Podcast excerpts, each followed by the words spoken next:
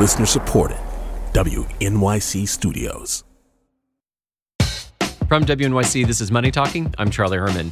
The Republican tax plan went into effect at the start of this month, and already it's having an impact. We're seeing huge tax write offs on one side. For example, JP Morgan doing a tax write off of $2 billion. Goldman Sachs said they're going to take a $5 billion one time tax hit. Citigroup lost $18 billion in the latest quarter. In recent days, some of the nation's biggest banks have been reporting one time hits to their bottom lines because of the changes to the tax rules.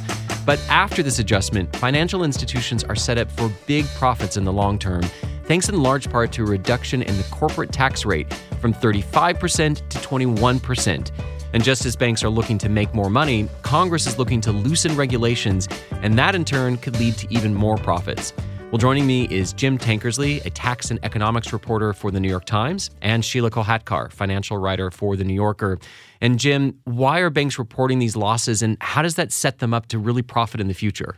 Well, what we see from the banks is really a two step here. At first, they are taking some hits basically from the tax bill because it includes, in particular, a provision that forces companies to pay extra taxes now on money they've had parked overseas. Long term, though, what's happening to banks is they're going to pay a lot lower tax rate. They have high effective corporate tax rates right now.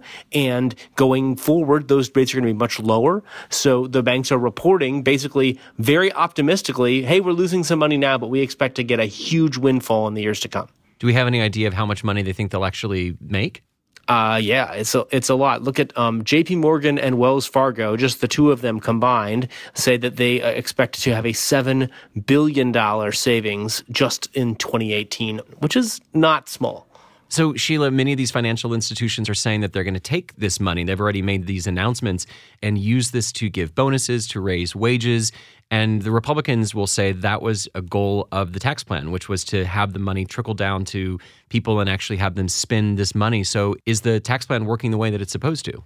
Well, I think that the Republicans will certainly use these short term moves by certain companies to give small raises to their employees. Like even Walmart said they're going to raise the minimum hourly wage they're paying people. Uh, so the Republicans will use that to say, yeah, see, this is working. But of course, these are all really short term measures. I think that for many companies, they probably pale in comparison to the benefits that shareholders and executives in the companies will see over time as their tax rates go down, the stock prices go up to reflect that.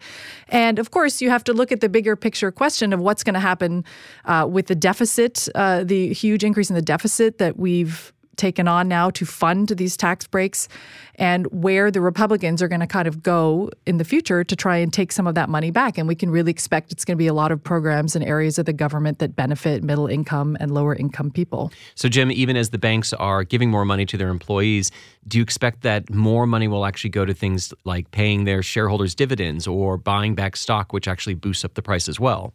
Absolutely. I think that the general expectation on and off Wall Street is that the banks will spend the bulk of their savings from the tax bill on things that benefit shareholders, whether that's increasing dividends, whether that's doing more buybacks. I mean, there is going to be some expansion of their existing lines of business that some banks have talked about. You know, Bank of America said that it would give bonuses to workers. But uh, if you look at the math here, it's a slim fraction of what the banks are receiving from the bill is immediately being passed on to to workers.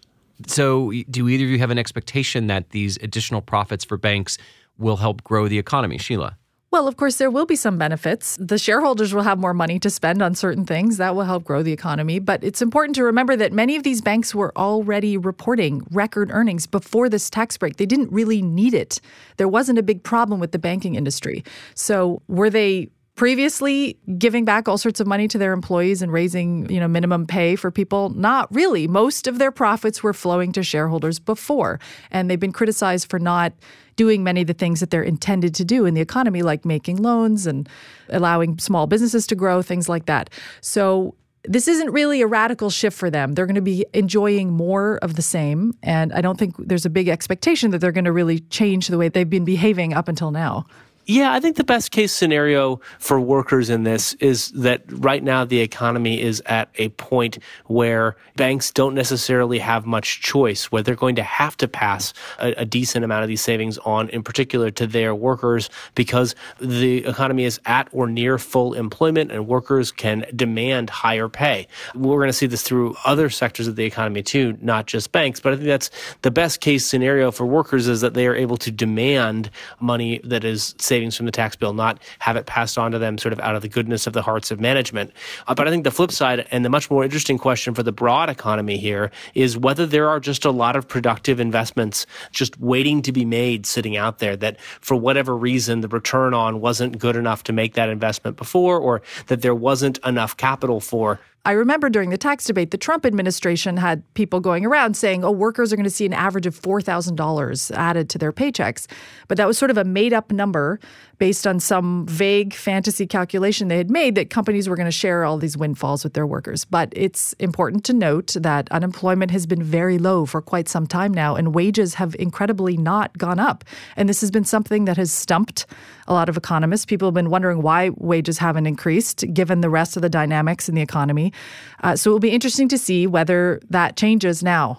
Jim, it's just remarkable that 2018 marks the 10 year anniversary of the financial collapse of 2008, the Great Recession. And with that in mind, when you look at the tax law, when you look at the possibility of deregulation, what is the outlook for the banking sector 10 years out from what was the, the worst crisis since the Great Depression? I think it's unquestionably a great time again to be particularly a large bank in the United States. I mean, there are just a lot of benefits from this tax law that they're very excited about. And there are a lot of benefits from deregulation that they're excited about. And when you talked to bankers two, three years ago, they felt hamstrung by some of the regulations put in place after the crisis. They talked in much more cautious terms.